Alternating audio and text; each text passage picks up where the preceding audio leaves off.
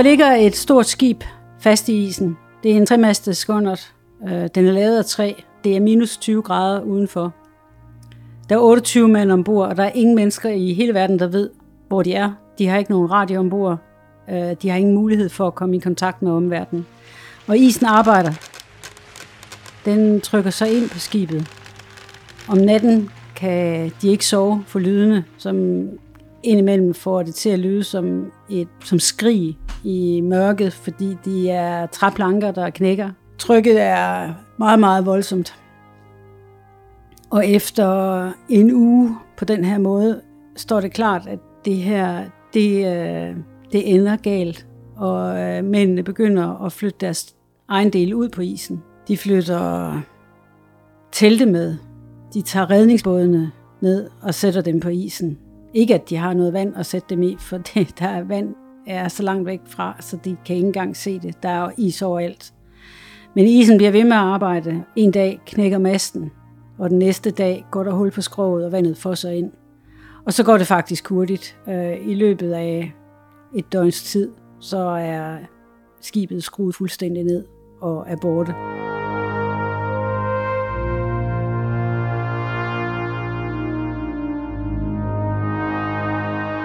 Dette er det sidste afsnit i sæsonen om de vildeste overlevelseshistorier blandt opdagelsesrejsende og eventyrere. Og sikke en, vi slutter af med. For i dag skal vi ud på den mest legendariske af dem alle, intet mindre. Året er 1914, og vi skal på tur med skibet Endurance med den berømte leder Sir Ernest Shackleton. Planen med ekspeditionen var, at de som de første ville krydse hele Antarktis, kaldet for det sidste store polareventyr. De sætter ud fra Buenos Aires, men alt går galt. Skibet fryser fast i isen på vej mod Antarktis. Skibet knuses, og besætningen på isen driver afsted. Efter 10 måneder beslutter Shackleton, at de skal i bådene, og snart udspiller en af de mest heldigdådige og ja, også en af de mest kendte historier sig. Vi skal i gang med en fortælling om stort mod, stort lederskab og en utrolig vilje til at overleve.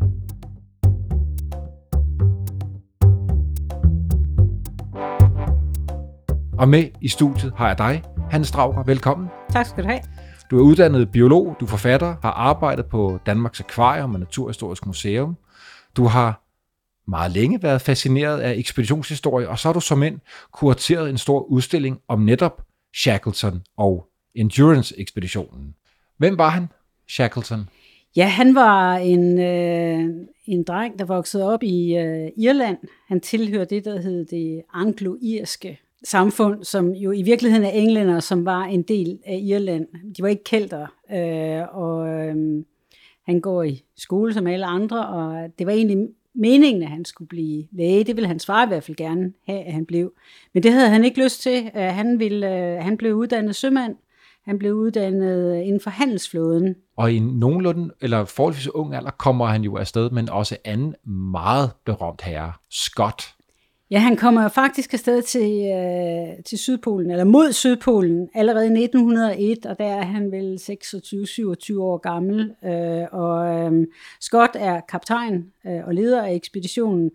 Og Scott han holder kortene meget tæt på hånden. Han vil ikke fortælle, hvem han vil have med ind mod Sydpolen, men det ender faktisk med, at han vælger Shackleton øh, som en ud af to mænd, der skal gå ham med ham ind mod Sydpolen. Og det øh, ender som en redselsvækkende oplevelse for alle parter i virkeligheden. Men måske især for Shackleton, som øh, bliver sendt syg hjem af, af, af Scott. De når ikke Sydpolen. Øh, de må opgive øh, et, et godt stykke på vej derind. De lider forfærdeligt af skørbu. Øh, de har som det mest håbelige, men måske kan forestille sig, haft ponyer med, øh, som jo, og så skulle de jo slippe maden med til de her ponyer, så det var ikke nogen særlig smart idé. Så det var en meget strapasserende tur, og Shackleton bliver syg på den her tur.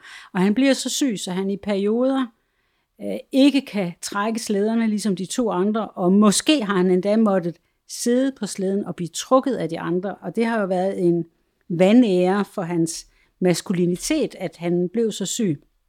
Og det var en vandære, som Scott forstod at udnytte til sin egen fordel. Altså Scott han holdt sig ikke tilbage med at omtale Shackleton som årsagen til, at de måtte opgive at komme okay, ind til Sydpolen. det var så Ja, det var, det var ret. Det, det var ret. Altså, altså, Scott havde også brug for en forklaring på, hvorfor de ikke nåede det.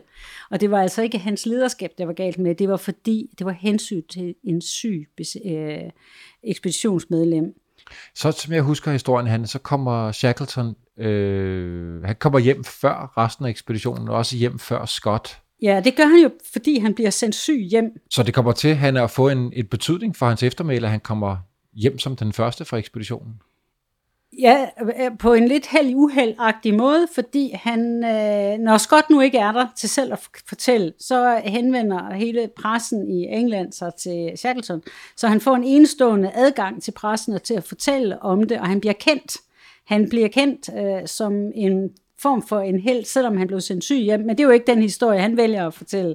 Han vælger at fortælle om strabasserne, og han er, øh, det skal man måske faktisk lige sige, at han er en meget flot, øh, stor mand, bred, høj, kraftigt bygget øh, og egentlig ret øh, et smukt ansigt. Så han har jo gjort så godt i pressen og i forskellige sammenhænge, hvor han har været ude og fortælle om, om de her oplevelser. Så han efterlod et stort indtryk i øh, både i pressen, men også i de forskellige societies, Royal Geographical Society, Royal Society, som skulle være dem, der skulle sponsor, sponsere hans tur næste gang. Så det gav ham et afsæt for at få de rigtige kontakter. Ja, for der var ret hurtigt nye planer, så vidt jeg husker.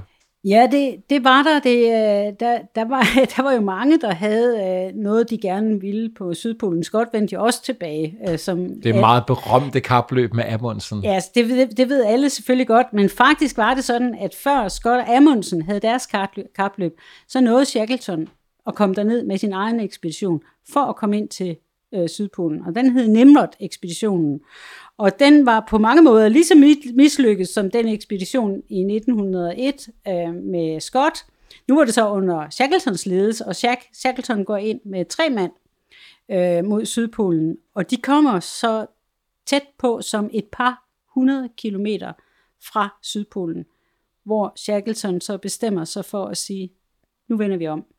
Og det er mange, øh, bliver det betegnet som måske den aller ypperste form for heldemod, det er at opgive triumfen. Øh, for han kunne have fået triumfen. Han havde måske mistet en eller to liv, eller alle fire liv, men han havde udødeligt gjort sig selv som den, der havde gået noget ind til Sydpolen. Men det vælger han fra. Han vælger triumfen fra, fordi han har ansvaret for tre mænd og sig selv. Øh, Så han drejer om, selvom de er meget tæt på og siger, det gør vi altså ikke, nu vender vi om. Det var stadigvæk på et hængende hår, at de kom tilbage, men det gjorde de. Øh, Og, øh, og det øh, har han egentlig vundet enormt meget anerkendelse for at kunne træffe den modige og rigtige beslutning, selvom man er under pres for at fuldføre. Og så har vi jo, og det passer så fint, øh, for vi har jo fundet at være så heldige at finde lyd på øh, Shackleton. Øh, ikke om hans, øh, eller fra hans meget kendte fremtidige ekspedition, men nemlig fra denne her Nimrod-ekspedition. Og Hanne, det her klip, det er fra 1909. Øh, det er måske 3-3,5 minutter langt. Vi har valgt at klippe det, for det er en smule utydeligt, men det lille klip, vi skal høre, der fortæller Shackleton om sine kammerater.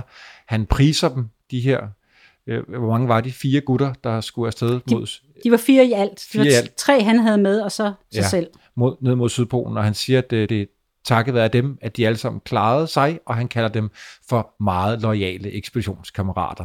Klippet kommer her. 14 men who are my comrades, who, regardless of self, denied themselves in every possible way to promote the success of the expedition. And it has been through them that we have achieved the me- measure of success that uh, the country seems to think we have done. And uh, these men, uh, I can only say, speaking here now, that they have been loyal to the very core throughout the trying times we've gone through. And now, like myself, they Han lader os komme ud på Endurance. Endurance øh, tager afsted i 1914, men inden vi tager til afsted med Endurance, øh, så skal man måske nævne, at øh, i 1912 havde både Scott og Amundsen været på Sydpolen.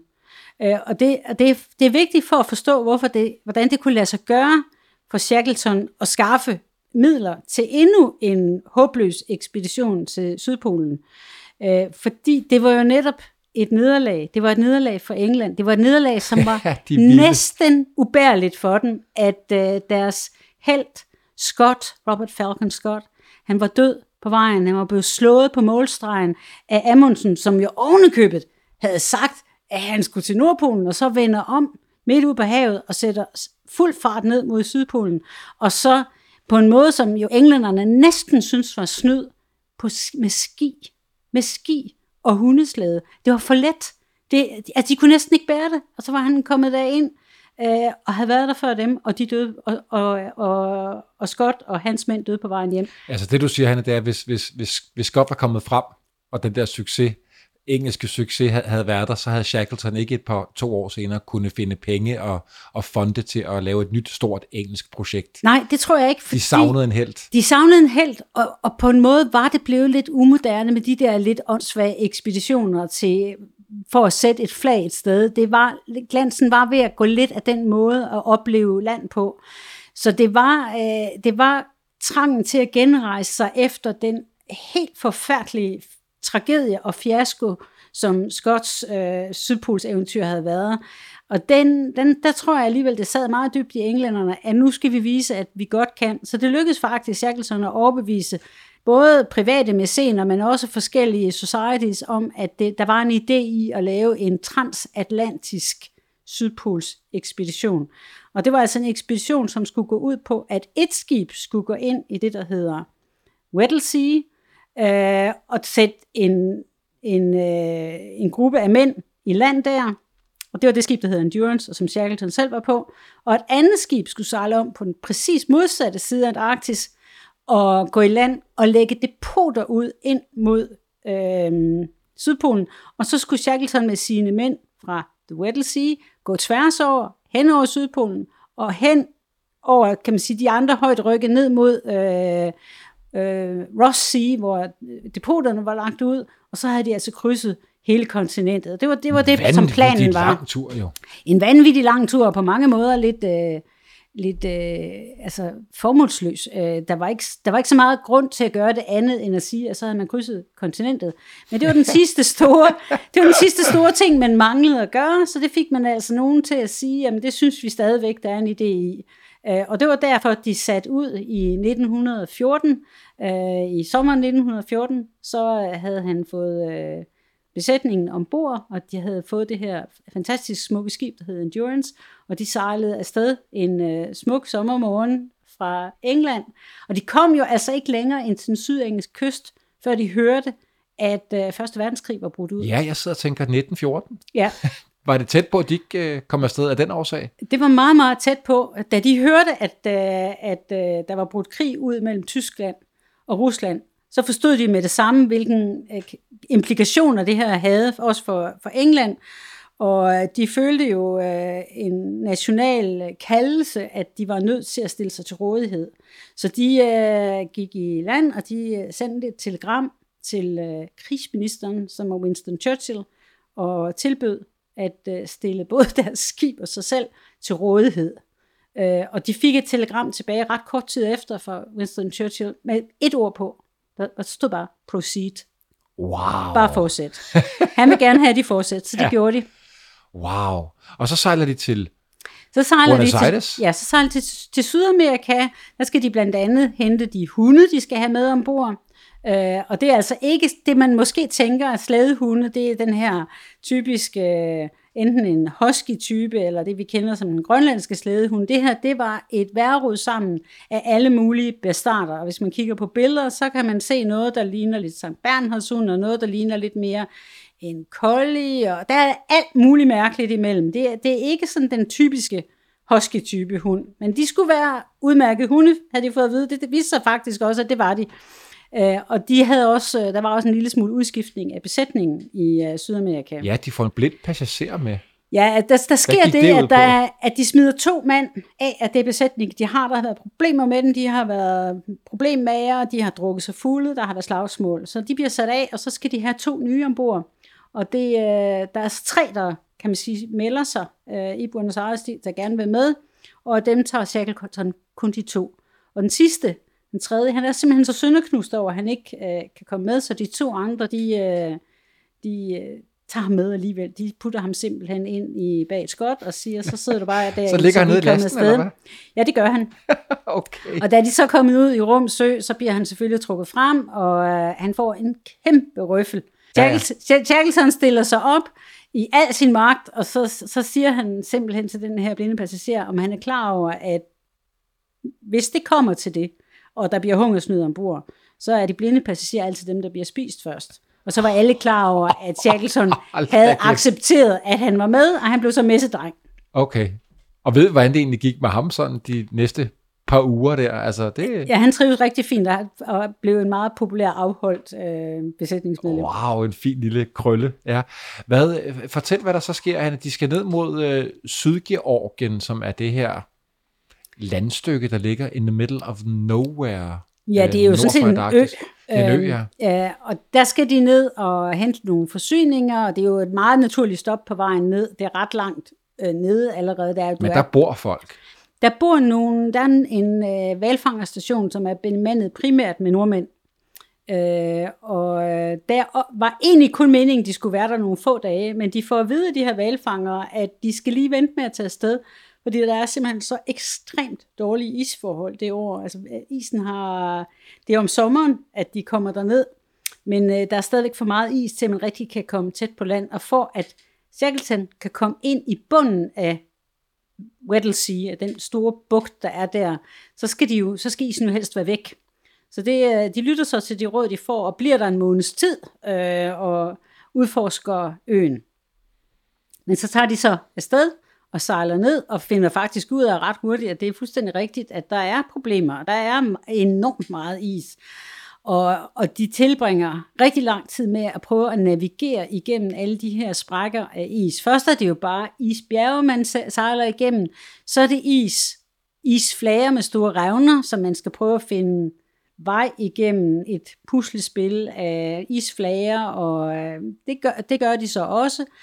Og de kommer tættere og tættere på land, og øh, de kommer faktisk helt ned i bunden af Weddellbugten. De kan se land, og når du siger land, det er simpelthen kontinentet det der, Antarktis? Det er kontinentet Antarktis. De kan se bjergkæderne, de kan se, øh, at det er derind, de skal. Og på det tidspunkt, hvor de er tættest på land, der beregner de, at hvis det var åbent hav foran dem, så havde de måske bare en dags sejlads, så var de derinde. Så der var, sådan, der var en god stemning ombord. Det er, vi, nu skal vi snart ekspeditionen undervej, vi skal sætte de her mænd af, som skal gå tværs over kontinentet. Og så er det jo meningen, at dem, der var tilbage på skibet, de skulle sejle tilbage igen. De skulle bare sættes i land, og så skulle skibet sejle igen.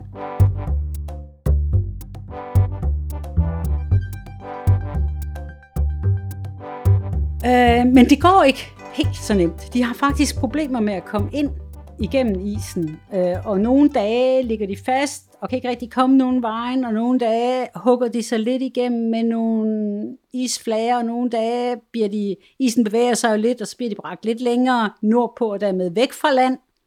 Og faktum er, at øh, der i midten af december, det, det er det tætteste, de nogensinde kommer land. Shackleton kommer aldrig til at sætte foden på antarktisk jord igen, nogensinde og heller ikke på den her ekspedition. Isen bevæger sig, de flyder lidt med den, øh, håber på, at der kommer en åbning. Det er stadigvæk højsommer. Øh, det er al, al god grund til at håbe og tro, at det kan lade sig gøre. Øh, julen kommer, nytåret kommer. Øh, og de sidder de fast på det her tidspunkt? Nej, Eller de sidder de ikke fast. fast. De bevæger ja. sig stadigvæk, øh, men øh, ikke, ikke ind mod land. Og som tiden går, i løbet af, så det bliver, det bliver koldere, i løbet af januar begynder det at blive koldere, og, de, og, og det is, der før havde bevæget sig nogenlunde, det, det, det fryser mere og mere fast. Der begynder at blive bekymring. Ja, man skal forstå, at sæsonen også er vendt om, ikke? Så når du siger, at hen over januar begynder det at blive koldere, der skulle man have troet, at det har været koldt i lang tid. Eller hvordan hænger det sammen? Januar er jo sommermåned. Ja, vi, er, vi er på den sydlige halvkugle, det det. Så, så det er, det er højsommer, der er midnatssol, øh, og, og nogle dage er der dejligt vejr. Men når du kommer hen i slutningen af januar og starten af februar, så begynder det faktisk allerede at vende. Så begynder kulden at komme tilbage. Der er stadigvæk masser af sol, men kulden begynder at komme tilbage, og øh, højsommeren forsvinder. Så jo længere de kommer hen der, desto mere går det op for dem, at det her kan blive et problem. Og man kan se, at i de forskellige dagbøger, de skriver alle sammen dagbøger, høj som lav, øh, at der er flere, der udtrykker en vis bekymring for, at det her er ikke godt. Har de, har de besluttet det at opgive at komme til Antarktis, og så tage tilbage til Sydgeorgien? Nej, det er ikke sket endnu. Han er jo, øh, han er jo optimist. Han har det faktisk sådan, at det vigtigste, han kigger for, når han kigger efter karakteregenskaber i de mennesker, han skal have med på sine ekspeditioner. Optimisme og tålmodighed er det vigtigste for, et, for en ekspeditionsmedlem på hans ekspedition. Hvis ikke man har det, så klarer man det ikke. Det, det, det skulle altså vise sig, at det fik de meget, meget rigeligt brug for, begge dele. Øh, for i løbet af de første uger af februar, der går det op for dem, at de sidder uhjælpeligt fast.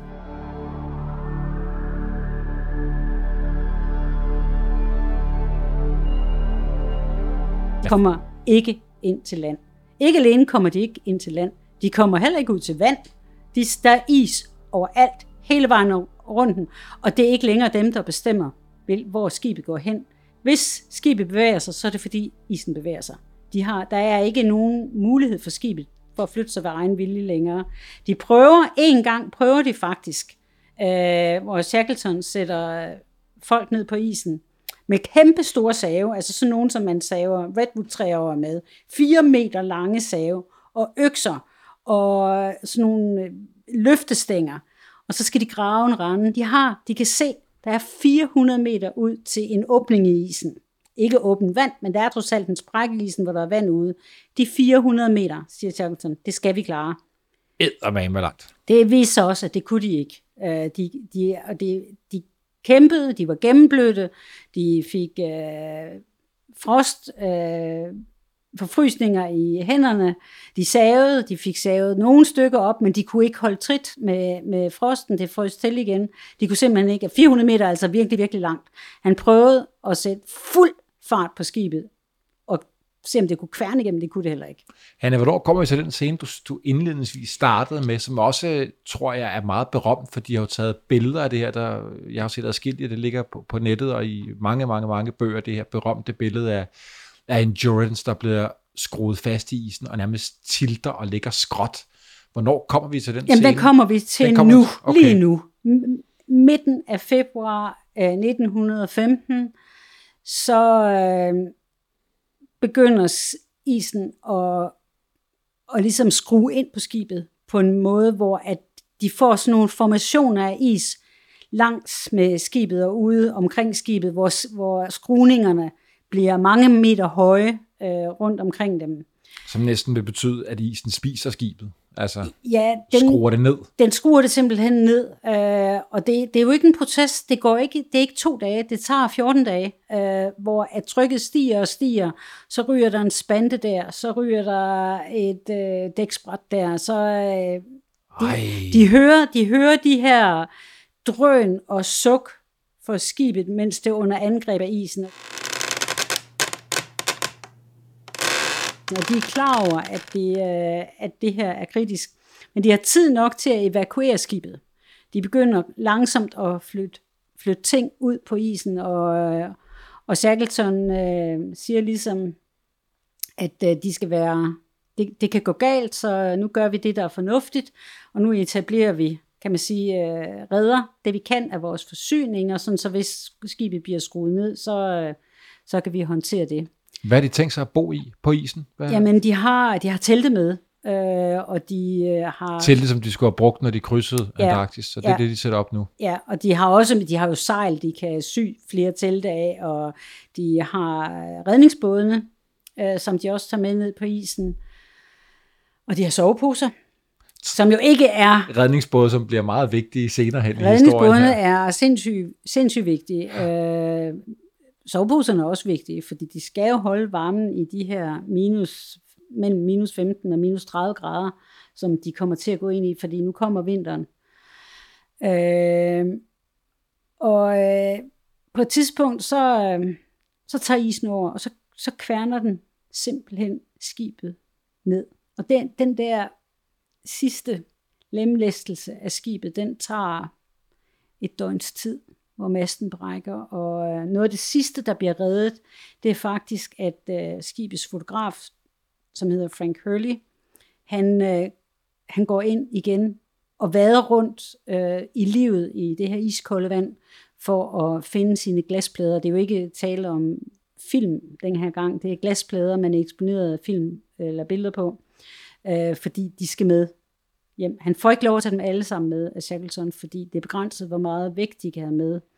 Øh, alle Men som mænd... du selv har sagt, det er jo en af årsagerne til, at ekspeditionen senere bliver så kendt. Det er fordi, at vi har de billeder her. Ja, billederne er helt afgørende for, at Shackleton kan komme tilbage og lave en foredragsturné og fortælle om det og udgive bøger som er en måde at finansiere hele foretaget. Det hele er ikke finansieret på forhånd. Noget af det er finansieret ved, at man har regnet ind, hvor meget man kan tjene på ekspeditionen bagefter, ved at holde foredrag, ved at sælge bøger. Men, så det er helt der, afgørende. Men det er der ingen af dem, der tør drømme om, når de står der, og skibet forsvinder. Jeg tænker, at det må være en desperat situation, man bygger en lejr på isen. Og hvad, hvad, hvad, hvad tænker Jamen du? altså, det, her, nu, nu, tager, nu træder Shackleton igen i karakter. Han stiller sig op og siger, vi har mistet vores skib. Nu skal vi overleve her på isen. Øh, nu har vi, vi har en ny situation. Øh, det, der kræves nu, det er, at vi øh, holder varmen, og vi har en rutine, og at vi holder vagt, og at vi får skaffet mad. Og så laver han en plan for, hvordan øh, hverdagen skal foregå, sådan så at de kan overleve på isen. Og han, han tager over, han han mister ikke på noget tidspunkt overblikket over, hvad der skal ske, eller sætter sig hen og bliver fortvivlet over, at skibet er mistet, hvilket jo er det mest forfærdelige, der overhovedet kunne ske, siger, der er en, der er en ny situation, nu gør vi sådan. Og han, den tillid og opbakning, han har blandt besætningen, er så stor, så de egentlig bare siger, nå, jamen så er det det, vi gør. De stoler på deres ledere. De stoler 100% på ham. Øh, han, er det ham, der giver, de laver, bygger jo den her lejr, nu er skibet jo skruet ned, og du siger, de bygger til det op igen og så videre. De kalder den Camp Patience. Ja. Altså tålmodighedslejren. Er det, ja. det er simpelthen et ord, han giver den? Nej, jeg ved ikke, hvor, øh, hvem der fandt på det okay. ord, og, og hvornår det kom. Men det er jo meget sigende. ja, det, jeg tror, at den må være kommet efter et stykke tid, fordi øh, jeg tror ikke, der var nogen, der på det tidspunkt, hvor de byggede den, havde nogen forestilling om, hvor lang tid det skulle tage. I virkeligheden var det allerførste, der skete, det var jo, at Shackleton forestillede sig, at de skulle trække deres redningsbåde til åben vand. Øh, og det øh, satte han i gang med ret hurtigt efter, at de var kommet ud på isen og skulle overnatte der. Så, så arrangerede han, at nu, nu går vi simpelthen, øh, og så trækker vi redningsbådene. Og det var jo et arbejde, som, er, som jeg lige har beskrevet, det var jo iskruninger, som er oppe i flere meters højde. Det var ikke et spørgsmål om at trække det hen over en flad sø. Det var et, et terræn af bjerge, de skulle op og ned af med de her både, og, det var, og de havde kun sig selv som trækdyr. Og hundene selvfølgelig, men de kunne ikke trække de her både. Så det var et arbejde, som var ekstremt hårdt, øh, og som jo ikke rigtig nyttede noget. De kunne flytte dem nogle få hundrede meter om dagen. Det, I forhold til, hvor mange, mange, mange, mange, mange sømil der var til åben vand, så battede det ikke spor. Han fortæller om hans lederskaber, altså hans egenskaber, som også at øh, forhindre, at der kom konflikt. For jeg tænker, det, det er unge mænd, og de, det går ikke, som de havde regnet med. Og jeg forestiller mig, at den der desperation, eller den der ja. Mytteristemning, Ja, den her situation, hvor, de bliver, hvor de bliver tvunget til at uh, trække de her både, det er den eneste gang i de her flere år, hvor den her ekspedition foretager sig, hvor der er et åbent, øh, ikke mytteri er et stærkt ord at bruge, men der er en åben meningsudveksling og uenighed. Og det er jo faktisk, uenighed er jo tæt på at være mytteri, når man er i så kritisk institution som det her. Men det er skibstømmeren, der hedder Magnish, som er, alle bliver beskrevet som en lidt øh, sur, øh, vrangvillig type. Samtidig er alle også enige om, at han var enestående dygtig, og at ekspeditionen overlevede også til meget, meget høj grad skyldes hans evner som skibstømmer. Men han nægter simpelthen på et tidspunkt at trække de her både. Han synes, det er dumt og åndssvagt og spild af kræfter, og at de øh, i virkeligheden tager på nogle kræfter, som de burde bruge på at overleve. Så han synes, det er fuldstændig meningsløst, at han nægter at udføre det. Og sagen er den, at når du er i en kritisk situation, og din kaptajn siger, at du skal gøre noget, og hvis du stiller sig op og nægter, det går bare ikke. Og det var det eneste sådan åbne mytteri mod uh, Shackleton. I... Kan du huske, hvordan Shackleton kommer ud af den? Hvordan løser ja, der er faktisk forskellige, uh, der er forskellige udgaver af det. Øh, den, den bliver løst ved, at Shackleton taler Magnis på plads. Det er ikke, der er ikke tale om, at de sætter sig ned og snakker stille og roligt om tingene og siger, du kan jo nok forstå, at vi er nødt til at sådan og sådan. Det er ikke en, det er ikke en rundbordssamtale.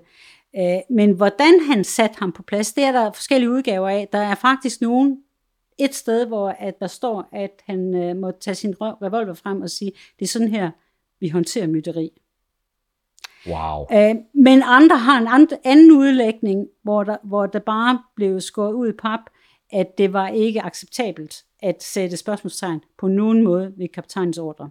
Jeg husker en anden historie, hvor han, øh, nogle af de her mest problematiske, eller nogle af de mest desperate, eller øh, besætningsmedlemmer, der ligesom ikke havde mere overskud, tog han ind til sig, tog han tæt til sig og, og sagde, vi sover sammen i, altså du, er, du sover i mit telt i nat. Ja, det kommer lidt senere. Der var, der, der, der var også en af, af sømændene øh, ombord, som en, der hed Vincent, som havde ord for at være lidt af en bølle over for de andre, hvor, hvor de så kom og klagede sig til Shackleton.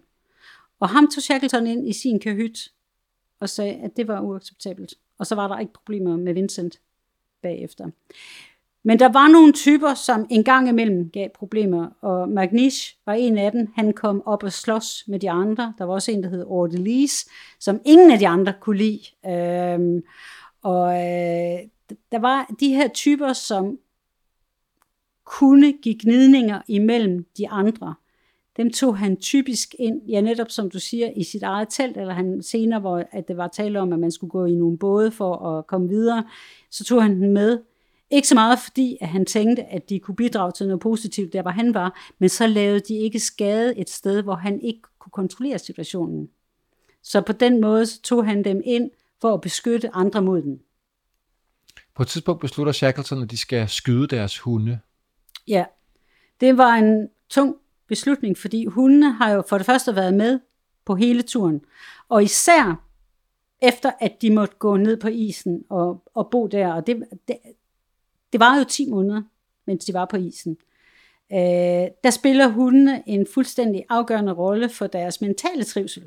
Øh, hundene er super sjove, de løber rundt og leger, de er altid i godt humør, de får valpe, og de her store, store mænd med skægstube, og altså, det er jo ikke, som, som er så rå, som man kan blive. Der er ikke noget mere nuttet, end når de sidder med sådan en håndfuld hundevalpe og bare synes, at det er skønt. Og de var meget knyttet til hundene, og de havde ansvar for er hver klart, gav for forskellige af dem. Ja.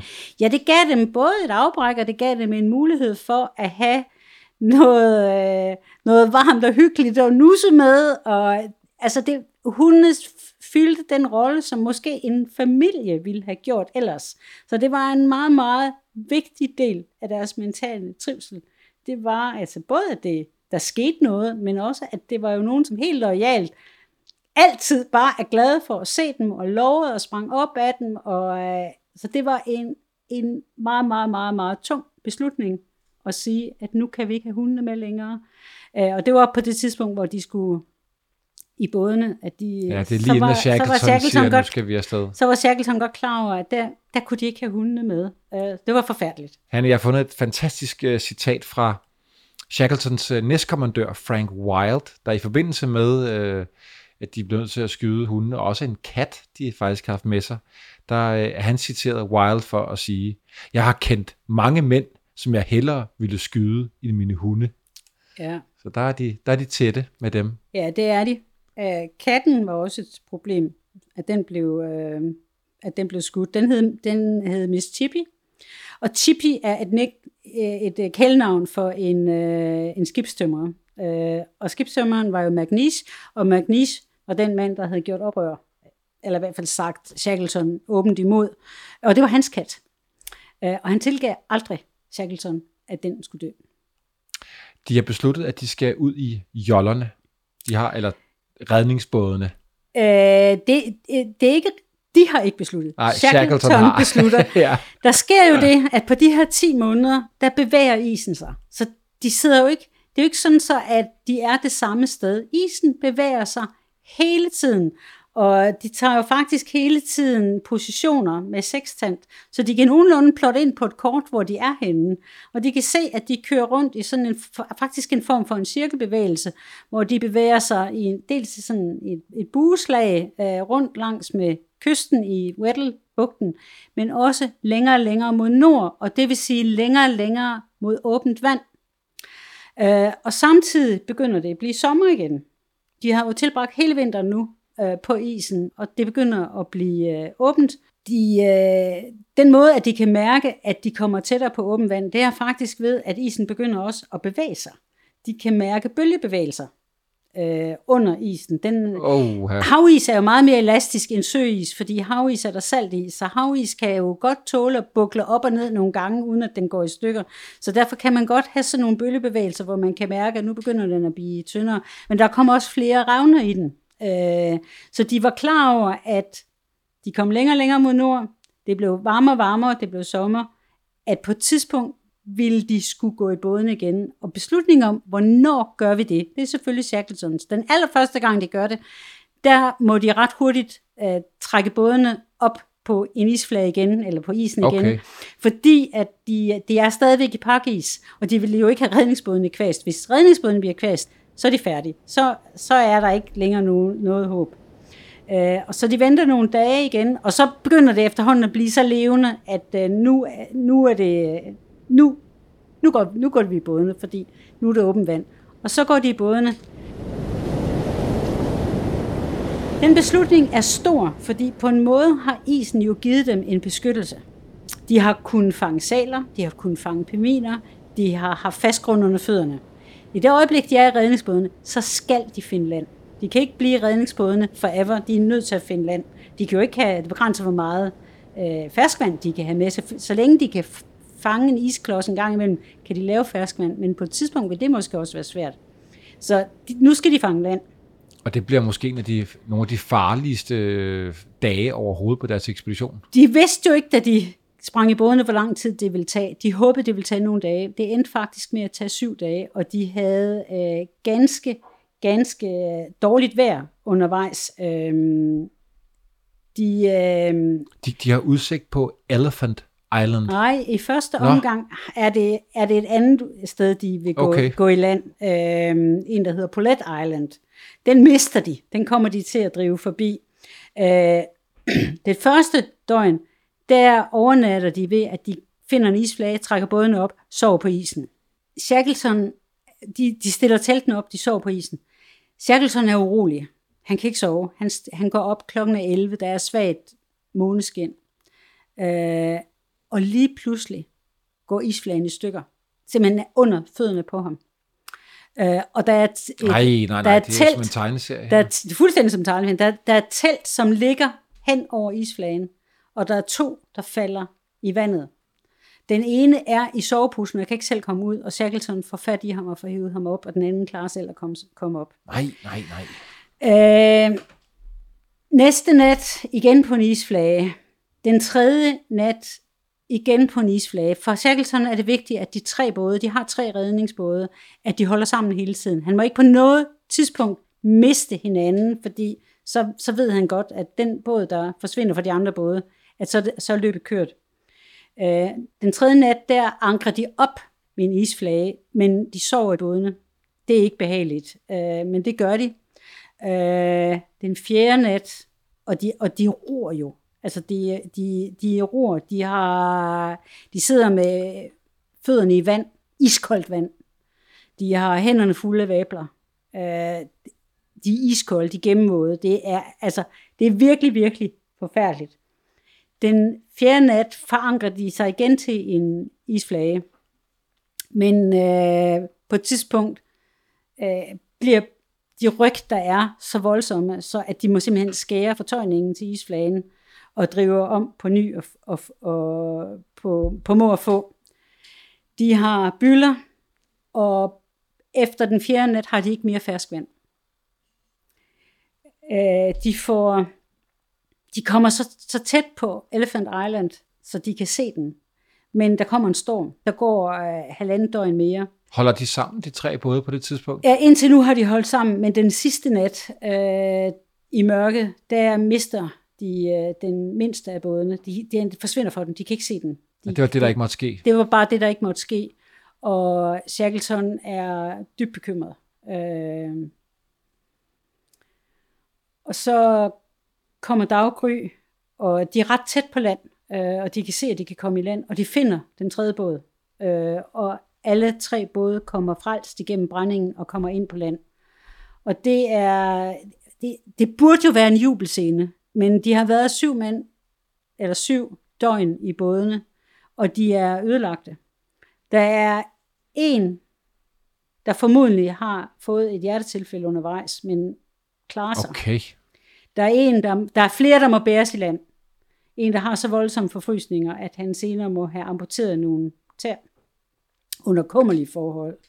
Der er flere, der er fuldstændig Altså, øh, du kan ikke få øjenkontakt med dem. De er helt, de er helt væk. Øhm, men der er også nogen, der klarer det for at hæve bådene helt op på land, for at skaffe vand, for at lave nogle midlertidige lejre. Øhm, men det er, en, det er en meget, meget voldsom øh, oplevelse for alle. Men alle overlever. Og de sætter deres ben på Elephant Island, og det er for første gang i 479 dage, ja. at de har jord under fødderne. Ja. Det er jo helt vildt. Ja.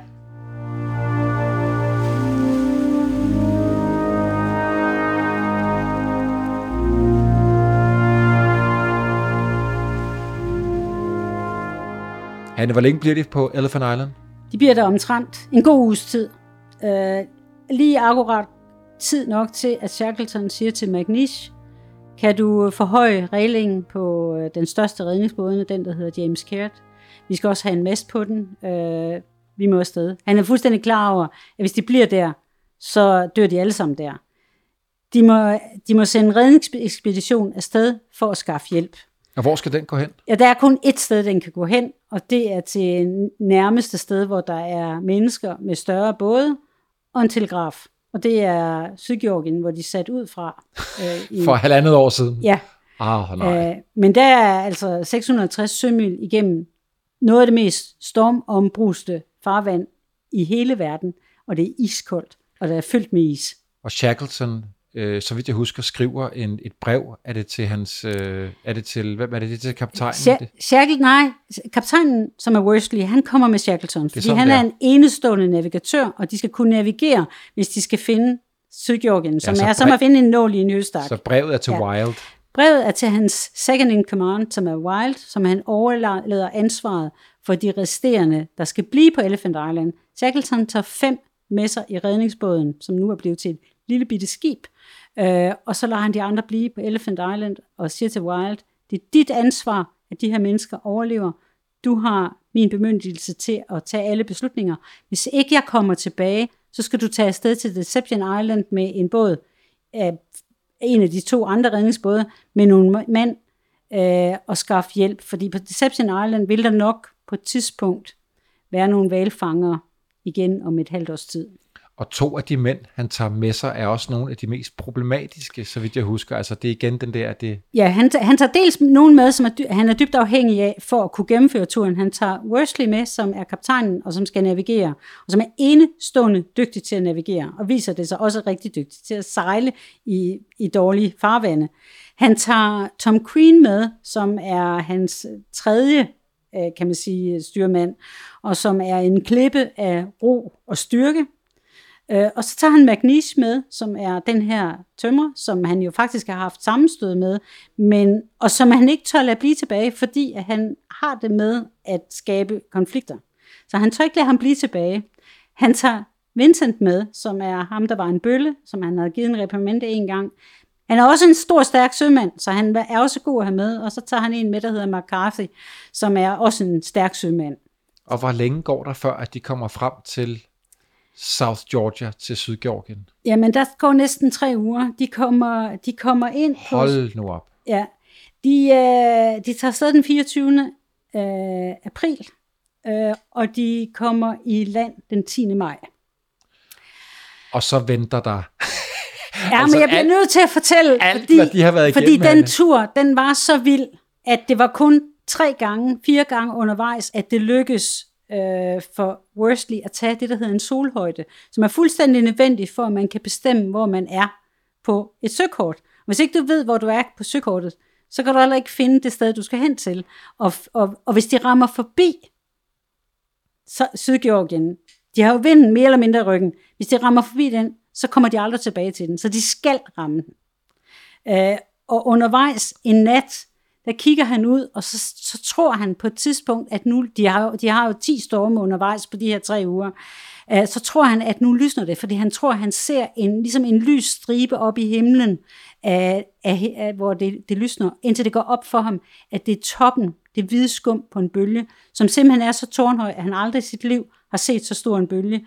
Og han når at skrige til de andre, hold fast med alt, hvad I kan, og så skyller vandet ind over den, og så tilbringer de de næste to timer med at prøve at få vandet ud igen. Nej, nej, nej. Så det var en hård tur. Fortæl om, at de kommer frem til øh, Ja, dem, de, de kommer frem, de ser først noget tang dagen inden, så ved de, at så er vi i nær land. Øh, så begynder de at se havfugle, det er også et godt tegn. Og, og så får de faktisk endelig set toppen af Sydgeorgien. Nu ved de, at de har ramt rigtigt. De ved ikke præcis, hvor de er. Øh, men de ved det på højtid, for de har ikke mere ferskvand ombord, og de er, de er ved at dø af tørst. Øh, og de kan ikke mere, de kan fysisk ikke mere. De er helt fuldstændig færdige. Og så kommer der en storm, Øh, og det, det, det nemme ville have været at sige, det er vi ligeglade med, vi prøver at gå i land. Selvom der er en stenhård brænding og masser af klipper, vi går ind, vi må i land. Men Shackleton tager igen den meget svære beslutning, som er, det gør vi ikke, det er simpelthen for farligt. Øh, hvis vi går ind nu, så risikerer vi, at båden bliver splintret. Så de bliver ude et døgn mere uden vand.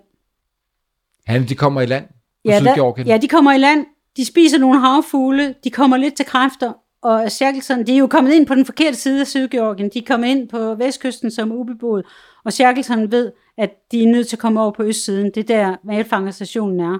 De kan ikke sejle, de kan ikke sætte båden ud igen, det er alt for stor risiko, så han beslutter sig at gå tværs over Sydgeorgien.